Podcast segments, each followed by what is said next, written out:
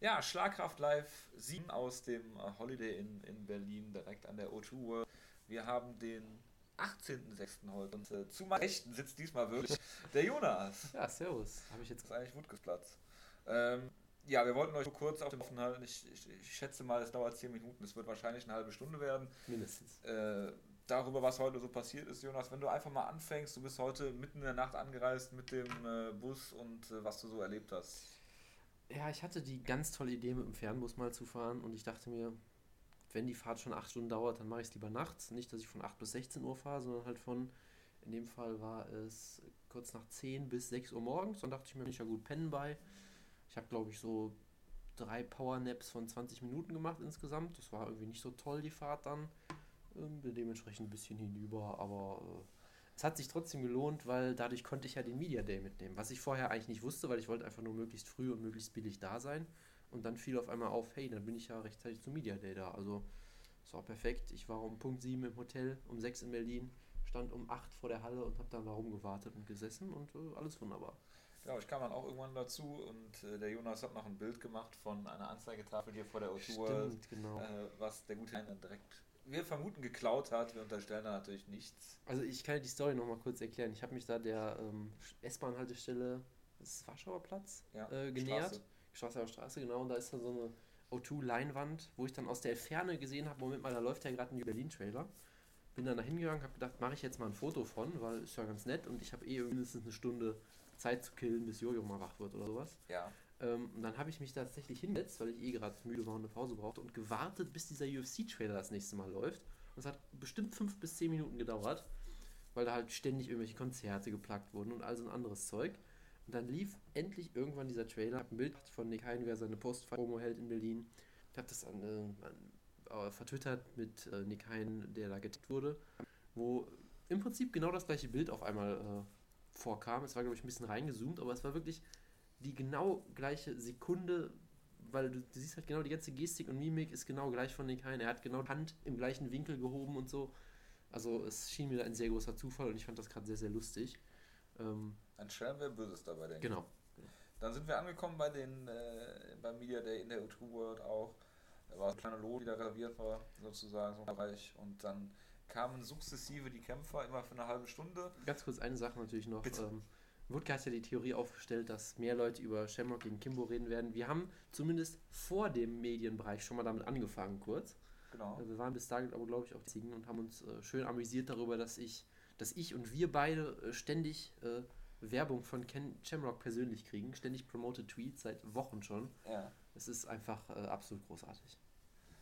Ja, genau, dann waren wir drin. Äh, die Kämpfer waren dann, äh, standen neben Schildern mit ihren Namen drauf äh, haben nachher auch alle, glaube ich, mitgenommen, die, die Schilder später. Kamen dann nach und nach mit ihren Hommages an.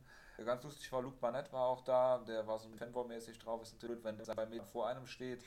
Ähm, ist ja jetzt kurz, kürzlich aus der UFC entlassen worden und äh, ja, hat da Fotos von allen Kämpfern gemacht. War irgendwie lustig. Er war mit Arnold Allen da, aber trotzdem. Das war halt wirklich lustig, weil er hat ja nicht irgendwie Fotos von seinem äh, Kumpel oder sowas gemacht, sondern wirklich von allen Leuten. Ja. Hat dich da, glaube ich, auch einmal so halb aus dem Weg gedrängt. Das war aber irgendwie sehr, sehr ja, Das war ein ganz netter Typ. Genau, aber es war irgendwie lustig, wie er da die ganze Zeit die Gegend rennt und Fotos von allem und jedem macht.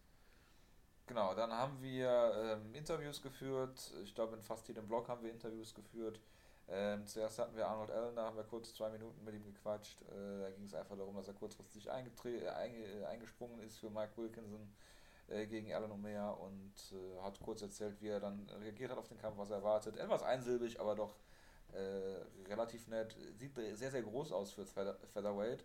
Er stand oder saß neben Ulka Sasaki und der ist, kämpft im Bantamweight und äh, sah schon eher so wie zwei, drei Gewichtsklassen aus, die er zwischen den beiden lagen. Und ich fand auch sehr schön, dass er natürlich alle Vorurteile erfüllt hat und mit einer Tasse Tee aufgetaucht ist. Das war auch sehr schön. Genau, der Engländer mit der Tasse Tee, der Japaner mit Maske. Genau, der hatte irgend so eine, so eine absurde Maske auf und hat die ganze Zeit auch nicht abgesetzt, was sehr, sehr schön war.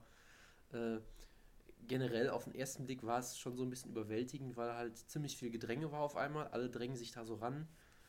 Bei den meisten Fällen gab es anfangs so Scrums, wo halt einfach alle Fragen reingeworfen haben und alles aufgezeichnet haben. Und zwischen im Laufe der Zeit gab es dann auch Einzelinterviews oft. Äh, wir waren uns oft anfangs auch nicht so ganz sicher, äh, wie kriegen wir das jetzt hin, weil wir hatten halt, wir waren halt mit zwei iPhones bewaffnet und die anderen Leute hatten irgendwie äh, Videokameras und richtig professionell aussehende Mikros mit mit Popschutz und allem. Es gab, ich weiß nicht, wer es war, einer hatte wirklich so eine vier Meter lange Mikrostange, mit der er ständig aus Versehen fast Leute äh, geköpft hat. Das war irgendwie auch sehr absurd und wir waren da, wir sahen irgendwie sehr, sehr low-tech aus im Vergleich dazu.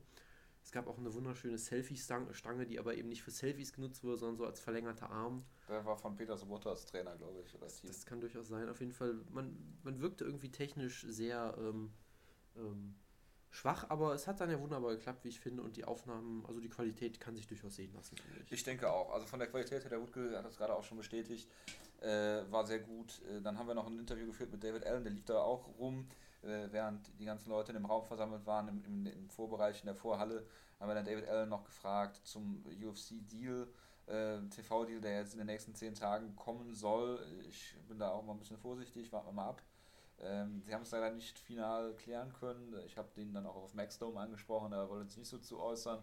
Nick Hein hat dann noch gesagt, also das habe ich jetzt noch so zwischen, zwischen zwei Stühlen gehört, dass der Deal mindestens drei Jahre gehen soll und alle UFC-Shows beinhaltet. Da warten wir mal ab.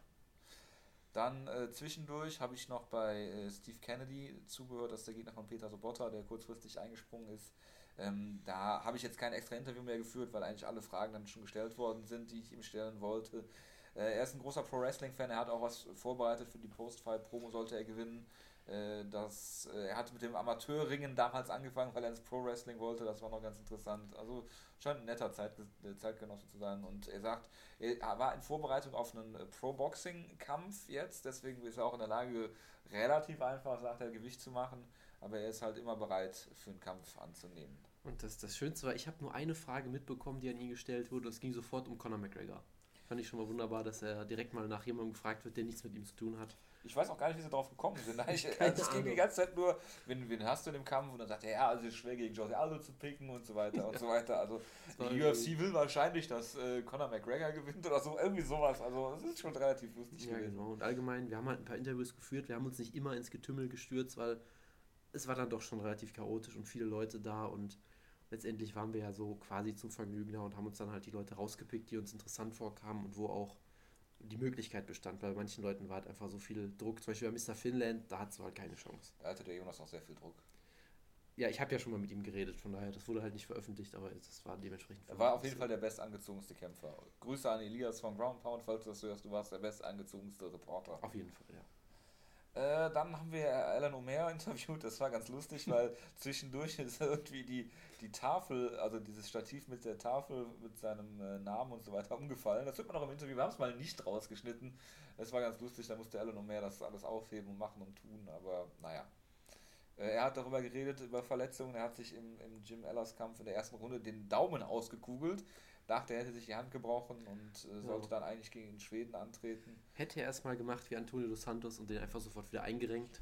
Dann wäre der Kampf auch zu Ende gewesen. Dann wäre der Kampf zu Ende gewesen. Das ist, das ist richtig, ja. Aber äh, es war irgendwie eine schöne Überleitung auch, dass sich da so äh, merkwürdige Verbindungen zwischen den Kämpfern auftun. Ja, genau. Dann äh, nach Arnold Allen, David Allen, äh, Alan Omer haben wir Alan Patrick nicht interviewt. Ja, das für alle Leute, die das jetzt vermissen sollten. Äh, Jonas, du hast dann noch den äh, Peter Sobotta interviewt. Wie war das? Genau, es war davon abgesehen, äh, von einer Sache abgesehen war es sehr schön, nämlich dass ich vergessen habe aufzunehmen am Anfang und dann schon mal 30 Sekunden mit ihm geredet habe und dann auf einmal stumm wurde und gemerkt habe, oh scheiße, ich habe die Aufnahme direkt nach einer Sekunde pausiert. Äh, aber davon abgesehen fand ich es eigentlich äh, sehr gut. Also der kann sich auch gut ausdrücken und ist relativ interessant.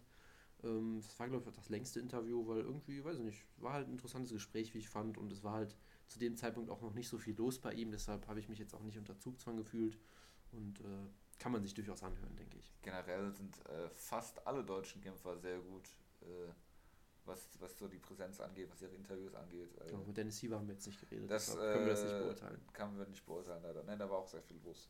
Äh, und dann gab es noch das letzte Interview mit Nick Hein, ähm, der mich wiedererkannt hat, was ich ganz lustig fand. Das, auch das haben wir noch drin gelassen. Ich, habe ihn gefragt nach den Kaminskis, ich habe ihn gefragt nach seinem letzten Kampf. Er, er mag Texas sehr, sehr gerne. Das Essen und so weiter. Ich weiß nicht, warum das immer ans Essen abdriftet. Genau, ich, ich fand das sehr schön, dass du äh, Drew Dober interviewt hast und mit ihm über die deutsche Küche redest und jetzt mit Nick Hein, seinem Schwager, über die texanische Küche. Ja, das, war, das war alles sehr schön irgendwie. Ja, und äh, genau, dann haben wir noch, dann er redet noch ein bisschen Japanisch und äh, ja, redet über seinen Kampf gegen Lukas Zajewski. Äh, was ich ganz interessant fand, er sagt, äh, Normalerweise war der Gameplan immer Go with the Flow. Jetzt, seitdem er mit Roger Huerta trainiert, äh, würde er da, glaube ich, ziemlich auf den Sack bekommen, wenn er sagen würde, mein Gameplan ist Go with the Flow. Das fand ich schon ganz interessant. Und äh, ja, dann gab es danach noch äh, Face-Offs mit den Main-Card-Kämpfern. Ähm, ja, Joanna Champion hat da ein bisschen Trash getalkt mit Jessica Pinney. Ja, und äh, das war auch ganz lustig. Am Ende haben wir uns dann dazu entschlossen, äh, äh, mit dem Aufzug zu fahren. Wir haben uns dann dafür entschieden, zufällig, und das war wirklich Zufall, dass wir den Aufzug mit den Kämpfern aus der blauen Ecke nehmen, weil sie sich so ein bisschen getrennt haben. Äh, mit den Kämpfern aus der blauen Ecke sind wir dann runtergefahren. Es war einfach nur hervorragend. Äh, es war hervorragend. Also wir standen im, im Aufzug mit Steve Kennedy, der dann gesagt hat, dass Peter Sobotta Angst in den Augen hat. Da hat er zu seiner Freundin gesagt, dann mit Crusher Kawajiri Jessica im Aufzug. Penne. Jessica Penne im Aufzug. Also es also war eine vollkommen absurde Es war auch ein großer Aufzug, muss man sagen. Genau, also im Nachhinein. Es war irgendwie total absurd, weil wir wollten dann halt gehen und es war uns anfangs nicht ganz klar, welchen Aufzug haben wir jetzt eigentlich hochgenommen und welchen nehmen wir wieder runter.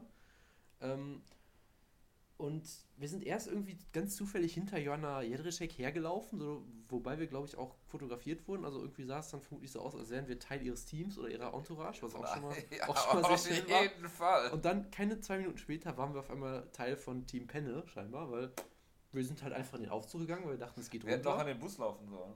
Genau, dann kam halt Kawajiri und so und dachte mir so, okay, und dann stehen da auf einmal lauter Kämpfer mit uns im Aufzug und wir stehen da halt als äh, einzige Nicht-Kämpfer. Und ich habe gesagt, Jonas, wir haben einen anderen Aufzug genommen. Nein, ja, und äh, dann stand halt auf einmal Jessica Penne direkt vor uns und irgendein Typ hat die ganze Zeit Foto, Fotos von diesem Aufzug gemacht. Ja. Deshalb dürften wir uns da auch irgendwie verewigt haben. Es ja, war, ich befürchte es. Es war alles irgendwie sehr, sehr absurd und sehr, sehr lustig. Und ja, also wenn wir es gewollt hätten, hätten wir es bestimmt noch in den Bus geschafft, aber das haben wir dann doch lieber gelassen. Nee, nee, dann äh, lassen wir das besser. Ja, äh, heute Abend, Donnerstagabend, wird es eine Party geben. Wir haben äh, Karten dafür. Es ist auch besser angelaufen als eigentlich gedacht. Ähm, vielleicht sehen wir die Gewinner ja nachher noch in der Platoon Kunsthalle äh, hier in Berlin. Äh, wird von 8 bis 11 Uhr heute Abend sein. Die Gastkämpfer werden da sein. Ich bin mal gespannt. Pat Barry wird wahrscheinlich auch da sein, wenn er mit Rose Number Juniors hier ist. Äh, dann haben wir ähm, morgen die Weigh-ins. Ja. Äh, und da muss ich gerade mal gucken, die Weigh-ins starten, obwohl es gibt zuerst ein QA, ne? Oder danach gibt es ein QA? Es gibt. Genau, zuerst gibt es Media QAs, glaube ich, mit ja, den Gastkämpfern. Um Viertel vor drei gibt es ein QA für die Fans mit den vier Gastkämpfer, genau. Kämpfern und Kämpferinnen. Äh, und dann halt ab vier das Wiegen und danach noch eine also, Autogrammstunde. Also, also wer morgen zum, zum Wiegen kommen will, äh, Viertel nach zwei ist der Einlass für die generelle Öffentlichkeit. Ja. 2 Uhr ist äh, für die Fight Club Mitglieder, wo ich mich immer letztes Jahr auch gewundert habe, wie viele Mitglieder es eigentlich im Fight Club gibt. Ähm, dann ist um Viertel vor drei halt eben das QA mit Forrest Griffin, Stipe Miocic, Alexander Gustafsson und Rose Namajunas. Ja, da äh, kann man dann Gustafsson bestimmt ja darum bitten, dass er gewisse Leute äh, the fuck outknockt. Genau. Ja, und äh, um 4 Uhr ist dann äh, Wiegen und anschließend um halb fünf ist dann zumindest angedacht noch eine Autogrammstunde mit den Gastkämpfern. Genau. Deswegen ist natürlich wie immer äh, offen für alle und kostenlos. Braucht man auch kein Ticket zur Show oder sonst irgendwas. Genau, und Samstag äh, wird es dann so sein, dass äh, um äh, halb fünf äh, wird es losgehen mit dem Einlass für alle. Um äh, Viertel vor sechs steht hier zumindest. Ich weiß nicht, ob das noch aktuell ist, werden die Fight Pass Seitdem ist ja, glaube ich, ein Kampf ausgefallen. Daher könnte es sein, dass es sich ein bisschen nach hinten verschiebt, aber. Ja, muss man mal gucken. Auf jeden Fall 9 Uhr fängt die Main Card an, das ist fest. Äh, um 11 Uhr wird es dann halt dementsprechend ungefähr vorbei sein. Äh, Postfight, Pressekonferenz werden wir dann auch noch anwesend sein. Wir schauen mal, wir werden uns ein bisschen aufteilen. Vielleicht, vielleicht wird einer Interviews, vielleicht wird einer dann äh, Berichte schreiben, in der Halle sein, wie auch immer.